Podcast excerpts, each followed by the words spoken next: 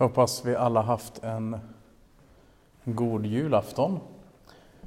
Och, eh, min fru pratade med vår åttaåring igår hörde jag. Och så pratade de lite om vad är det skillnad på julafton och juldagen då? Jo, sa min fru någonting om att på julafton så är det så mycket man ska vänta på. Det ska vara så mycket mat som ska fixas. Och så säger min dotter, så du tänker att, hon är åtta, att på julafton så är det, då är det mer julstress. Och så sa hon, jaha, och på juldagen, är det då mer julfrid? Jag tyckte det var ganska fyndigt. Och eh, mycket saker och förhoppningar. Och julen är ju den tiden då våra traditioner om det vackra, det fina och våra förhoppningar om den där friden och det där som vi vill ha på något sätt sammanfaller.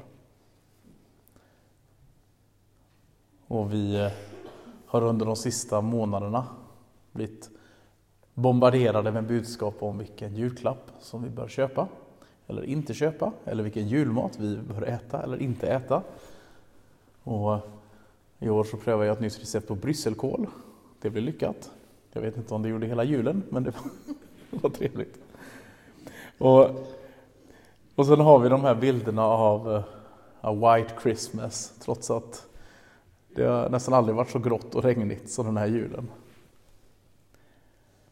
Och, eh, och hemma hade vi ingen eld som brann utan vi fick sätta på tvn med en sån här, eh, ni vet, eh, brasa på, som fanns på Netflix. Eh, och, och det är också så med, med julen att vi har mycket förhoppningar, förväntningar och ibland blir det sådär magiskt och trevligt och fint. Och ibland så blir det ganska bedrövligt. Ibland påminns vi av de som, har, de som vi inte längre har bland oss. Vi påminns kanske om det dysfunktionella som finns i våra familjer. Vi kanske påminns av hur trötta vi är och hur mycket det har varit och så ska man, är det mycket mer att fixa kring jul. Men så händer de där stunderna där det blir sådär äh, riktigt julfrid och riktigt magiskt.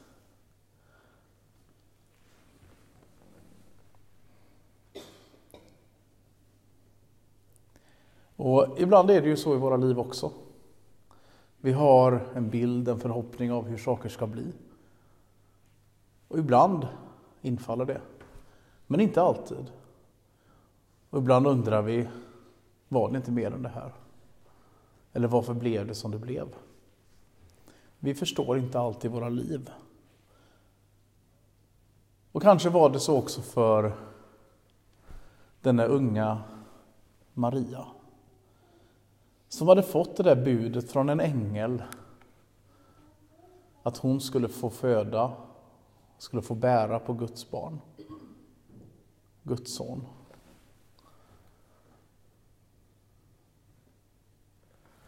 Men så vet vi att när det sen var dags för henne att föda så kom verkligheten ikapp.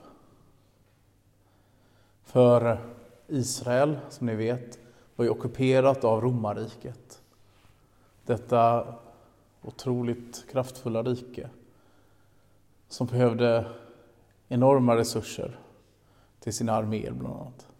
Och därför så behövde de pengar. Och därav den första skattskrivningen. Så då krävde de att alla vandrade tillbaka till den plats som dess familj kom från och Josef, han var ju från Betlehem. Så han fick ta med sig Maria och statens kugghjul, ockupationsmaktens kugghjul, brydde sig ju inte om att hon var höggravid. Så de fick vandra den långa biten till Betlehem.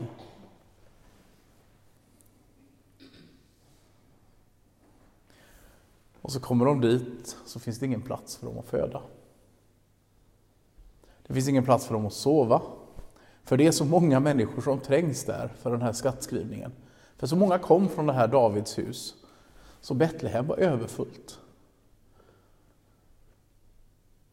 Och så fick de plats i ett stall. Antagligen en liten grotta under ett hus. Så gör man fortfarande idag. Man gröper ur berget och använder de hålrummen. Och det använde man väldigt mycket på den tiden. Och kanske var det någon familj som de kände som bodde i huset ovanför. Men de fick inte plats där. Och där fick det här unga paret sitt barn. Och, men så händer det där magiska. Jag tror när efter all möda, efter all kamp, efter all verk. När Maria och när Josef får se det lilla nyfödda barnet. Ja, men då bryter nog det här magiska fram. Eller när herdarna, de som är ute på ängen, som har de, det mest tuffa jobbet faktiskt på den tiden, var inte ett jobb som man ville vara. Att sova ute bland, bland djuren i den kalla natten. Och visst är det häftigt att mitt bland dem som var lägst ner så kommer änglarna och visar sig. Och de får vara de första som får gå och möta den nyfödda konungen.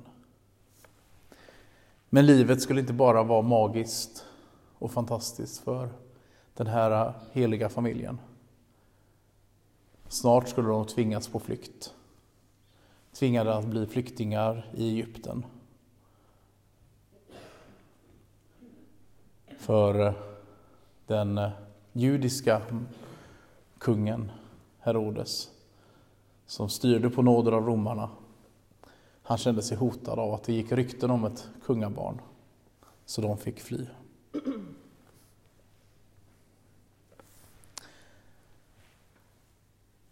I november så var det hundra år sedan första världskriget tog slut.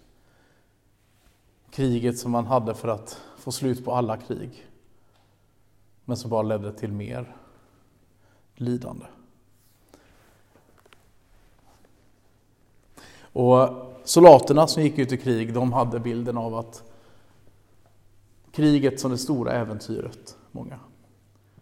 Kriget som skulle gå över snabbt och de skulle kunna få vara hemma till jul igen. Men det märkliga är att kriget hade kanske kunnat fått ett slut redan för 105 år sedan, på den första julen. Och alla ni som har sett filmer eller läst vet hur det såg ut under första världskriget, i skyttegravskriget i Flandern. Hur skyttegravarna och värnen slingrade sig som långa ormar över åkrarna. Och det var fullt med taggtråd. Och ett område emellan var ett ingenmansland. Där låg de som inte hade överlevt de olika stormanfallen utan en riktig begravning. Och det hade varit veckor av ihålligt regn som hade förbittrat tillvaron både för tyskarna och för engelsmännen. Frosten hade gjort att soldaterna inte längre behövde sjunka ner till knäna i leran. Nu kunde de gå på marken. Men det var ändå en evig kamp, en tröstlös kamp i de här skyttegravarna. En kamp, kamp mot, frukt, mot fukt, kyla, löss, råttor och så fienden.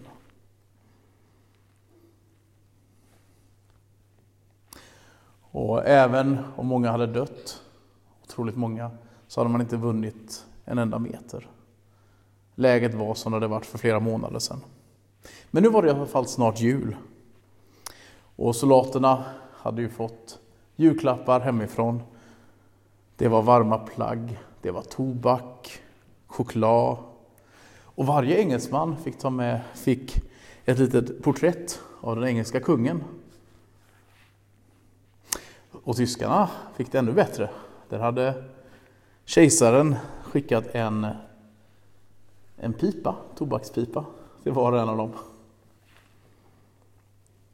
Så plötsligt, när mörkret faller, så slår engelska vaktposten alarm. Rader av små ljus har tänts på tyskarnas sida. Och engelsmännen undrar vad är det för djävulskap som tyskarna nu ska göra? Är det någon ny uppfinning? Men så förstod engelsmännen att det var fullt med julgranar som tyskarna hade satt upp längs med skyttegraven. Dessa julgranar som var så kära för tyskarna hade de tagit med sig och pyntat med ljus. Och plötsligt så hördes julsånger. Och så kände de igen att tyskarna där borta sjöng Stille Nacht, Heilige Nacht. Stilla natt. Och tyskarna sjöng med stor inlevelse i stämmor. Och engelsmännen svarade upp och började de också sjunga. Och eh, sen så jublade de åt varandra. Engelsmännen svarade också med, kanske inte riktigt lika mycket julsång. De sjöng It's a long way to Tipperary. Och plötsligt så stämde också tyskarna in.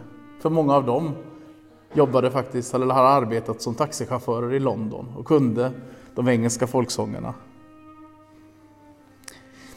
Morgonen därpå så låg dimman tät. Plötsligt, men det var tyst, inte ett skott avlossnades. Plötsligt så kravlade en, en tysk soldat upp i värnet. Han höll upp en stor skylt. Och på skylten stod det You no fight, we no fight. Merry Christmas. Ni slåss inte, eller vi slåss inte, ni slåss inte, God Jul. Den orädde mannen vinkade mot eh, fienden och ropade God Jul Tommy, kom och hälsa på. Det dröjde en liten stund, ett halvdussin britter tog sig upp i sina värn och de blev inte nedskjutna. Fler tyskar anslöts, fler engelsmän anslöts. Och så lämnade de skyttegravarna. Och det här hände längs stora delar av västfronten. Utbröt en spontan vapenvila. Män som ett dygn tidigare hade försökt mörda varandra stod nu där tillsammans. Och det första de gjorde var att börja ta hand om de kropparna som låg där. Man höll gemensamma begravningsgudstjänster. Man utbytte julklappar. Så kanske var det någon engelsman som fick en pipa av kejsaren och någon tysk som fick ett porträtt av kungen. Och det spelades även enligt legenden, eller inte finns bekräftat, en, en fotbollsmatch, minst en. Och som vanligt så vann tyskarna över britterna.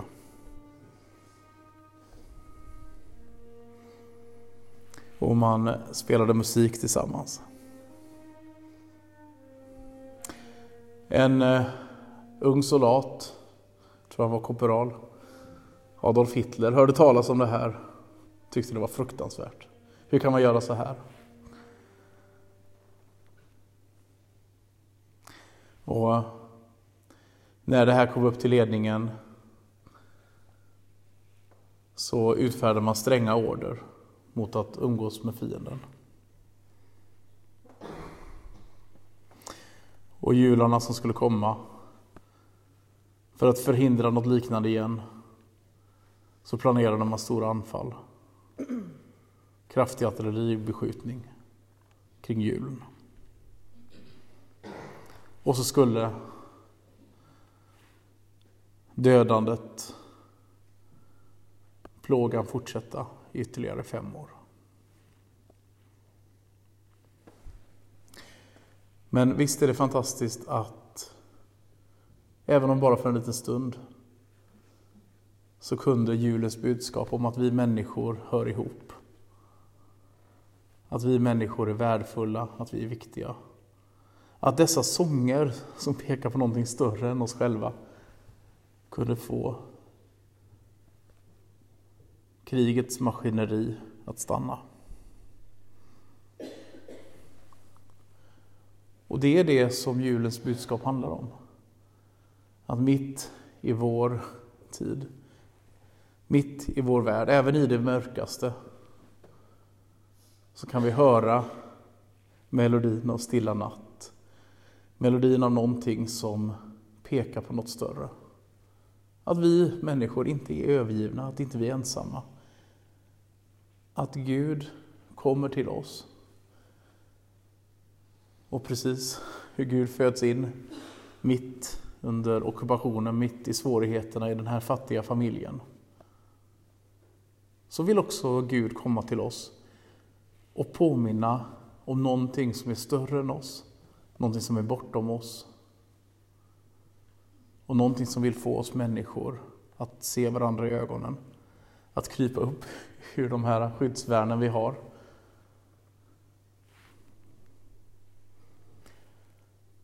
Och ytterst handlar det om att Gud älskar dig och mig och alla människor. Och Gud ser den nöd vi är i. Han ser våra konflikter i våra familjer. Han ser de svek som finns. Han ser ensamheten. Och Gud väljer att bli människa. Väljer att födas som det där lilla barnet i Betlehem.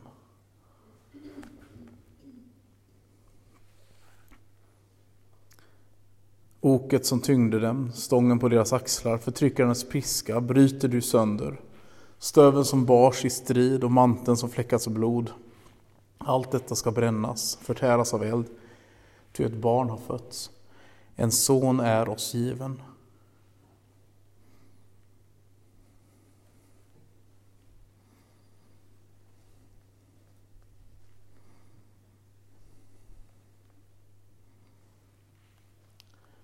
Så kanske finns det någonting mycket större någonting mycket vackrare